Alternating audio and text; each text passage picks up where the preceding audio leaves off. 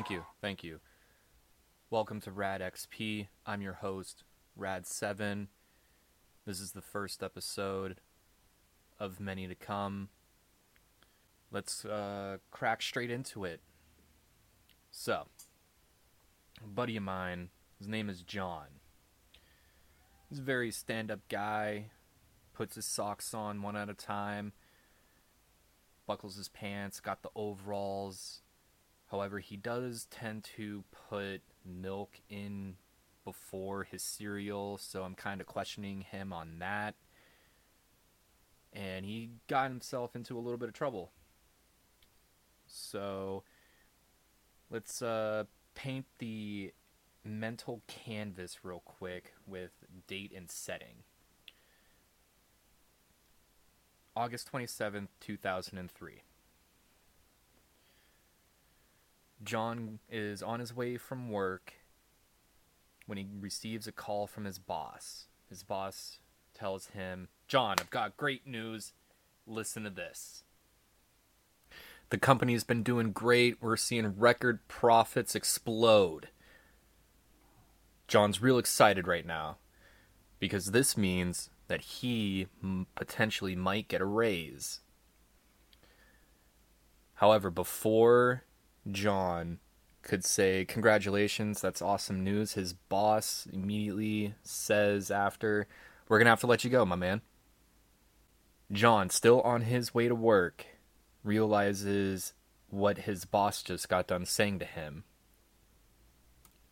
and is shocked, gasped, taken aback, and the breath out of his lungs. His boss immediately follows up with Your severance package has already been mailed out. Good luck on your future endeavors.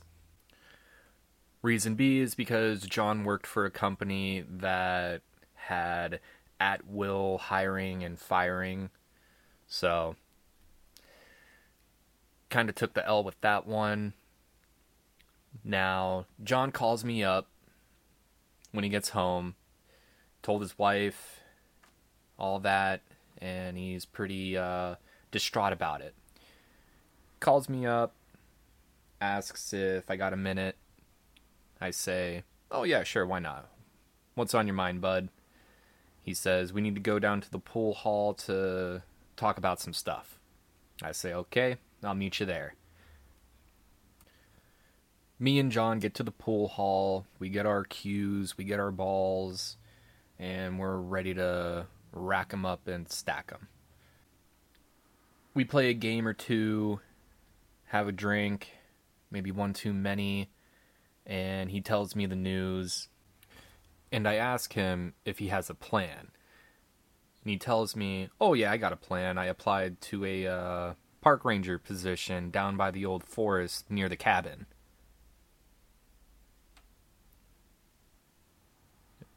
And I says to him, "Oh, the one where we got a we got ourselves a cabin?" And he says, "Yeah, the exact same one." So I say to him, "That's cool and all, John, but how are the wife and kids going to handle it? And without a without a skip of a beat, he tells me that she already left because their marriage was faulty, and I'm like, "Oh. Well, that's kind of wild." Anywho, let's fast forward to what was it? October of 2023 he's all ready to just up and leave. It's only about like a hour and a half to 2 hour drive to where his station is and on the way there me and him are keeping in contact with each other like he's just sending me uh, updates yada yada yada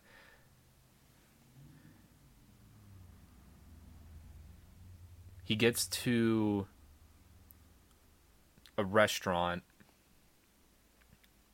and he notices that the waitress was acting a little strange. Like she it kind of seemed like she was zoned out, focusing on other things when he was at the register trying to pay for his meal. And he asked her, Hey, you good? You look a little zoned out. And then she immediately snapped back to reality reality and says to him, Thank you, come again. Just dead serious, as if nothing was strange about the interaction. So John's on his way to his station, and it's nighttime ish. I'd say around 9 o'clock p.m. Still some sunlight, but it's dusk. It is dusk time. He gets to the station and he notifies uh, the ranger that's at the entrance for the forest gate. And he says to him, Hey, I'm the new guy. Where do I go? So the ranger points him in the direction, and he's got to go northeast, follow the trail. When you get to a fork, make a left. You'll be heading north and just keep following north until you get to Station Charlie. So that's what he does. John notices that the sky is getting much darker so he takes out his flashlight. Now, John's walked maybe two and a half miles up the trail to where he reaches the fork and then he turns left. With his flashlight out, he's looking around, making sure no creatures are stalking him. He gets maybe, I don't know, 800 feet away, so roughly around two and a half blocks away from Charlie's station when he starts to hear some footsteps off to his right hand side. So he flings his flashlight over, but nothing's there. John thinks to himself, Well, I am in a dark forest. My senses are obviously playing tricks on me. What is there to be worried about? I've been in the forest thousands of times. These things happen. So, as John is making his way up to the Ranger Tower, he sees it and it stands at about 100 feet in the air. It's got a spiral staircase leading up to where he will be staying.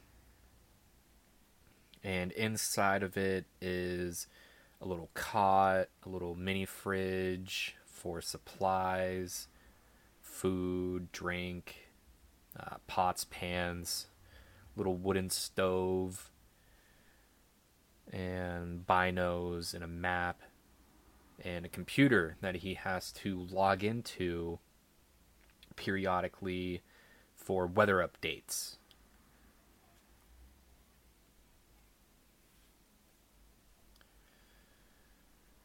When he when he gets into the station, he is greeted with a radio call from the neighboring tower Bravo.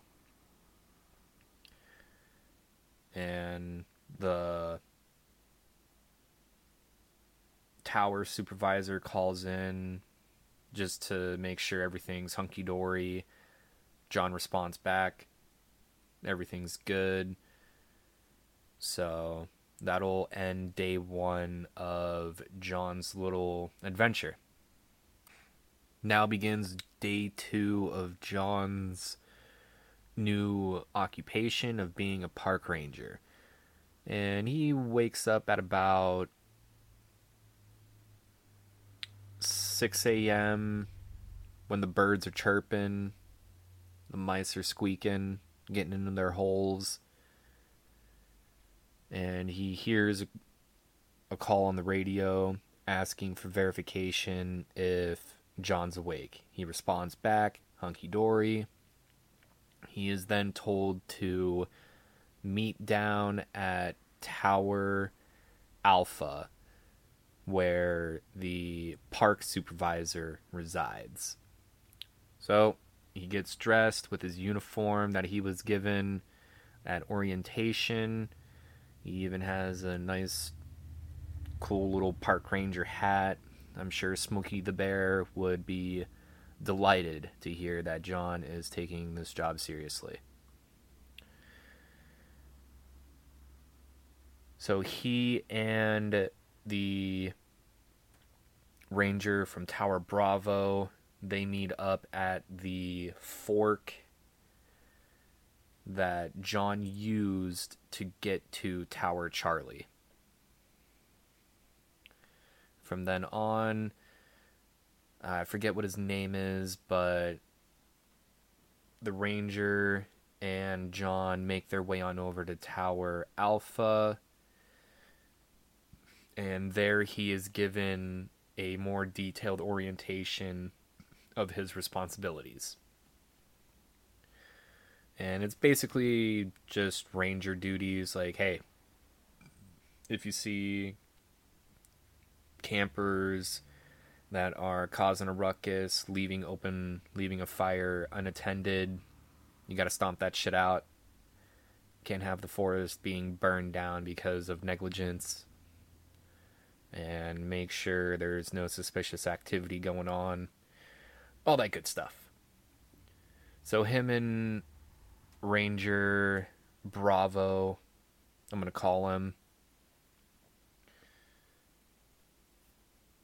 they start familiarizing themselves with each other. Uh, Ranger Bravo's been in, in the park for a couple years now. He says to John, there's not really much to be concerned about other than the occasional bear, but you got bear mace in your orientation, so should be all right with that.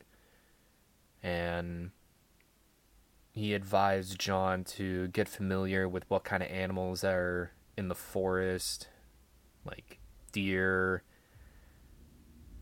uh, groundhogs, a lot of birds, so many birds. Shoot, you might even see Big Bird out there. The ranger joked. So John goes up to his tower and does his afternoon report. Skies are clear winds are traveling northeast about 15 miles an hour, enough to see the tops of the trees sway back and forth a little bit. Nothing major, nothing too exciting. Fast forward a little bit, John's making some food. Uh, probably has maybe three hours of daylight time. And then at around, what did he say, at like 8 p.m., just when the sun was kissing the horizon before sun actually set, he notices smoke coming up from the northwest of his station. So he he radios up to Tower Bravo and asks if Tower Bravo can see the smoke plume in the northwest from Tower Charlie's location. And Tower Bravo radios back. Oh, yeah, I can see that. Must be some campers. You mind going checking on it?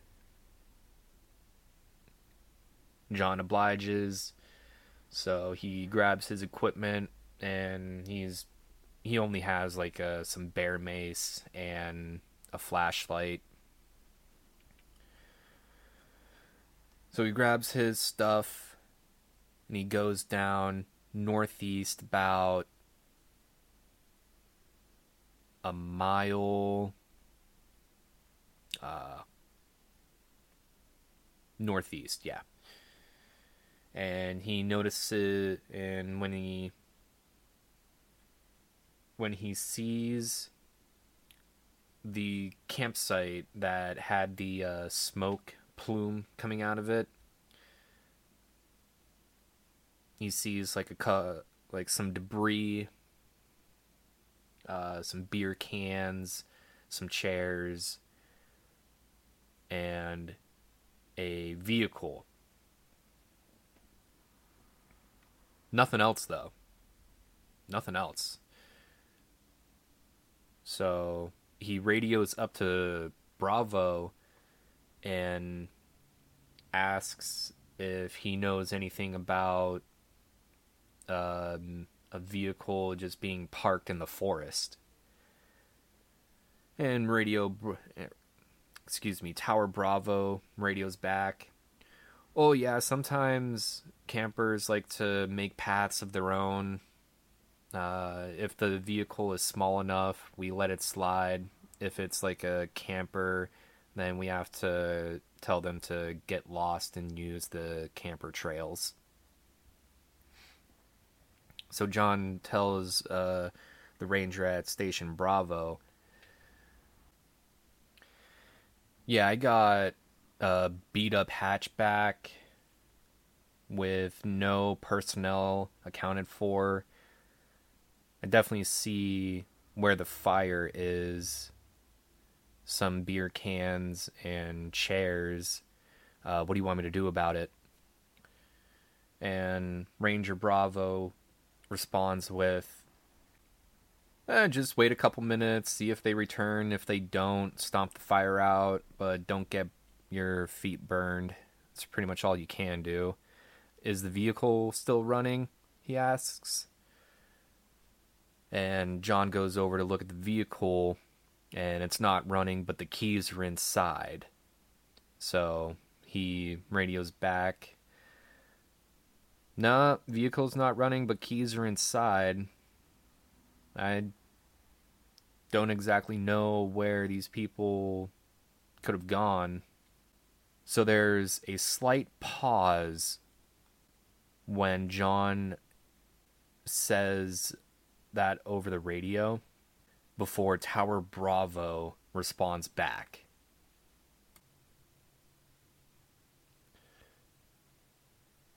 Hey, sorry, John. Uh, you came in broken and unreadable. You mind repeating that? So John repeats his transmission. And Ranger Bravo responds with, Oh, okay, so there's really nothing we can do. If the vehicle's off, it's not running, leave it be, and they'll return when they do. Uh, we'll definitely make note of it in our nightly notations. be sure to keep a lookout for your surroundings. We've had reports of bears in the vicinity. Make sure to always carry your bear mace and report back when you arrive at Tower Charlie so we can file our nightly reports. Be careful, John. John responds with, Thanks, Bravo. Charlie out. And with that being said, I do believe that is a good place to end this episode of John's Little Adventure. Thanks for tuning in and zoning out. This has been Rad XP with Rad 7. Thanks for listening, and I'll catch you again.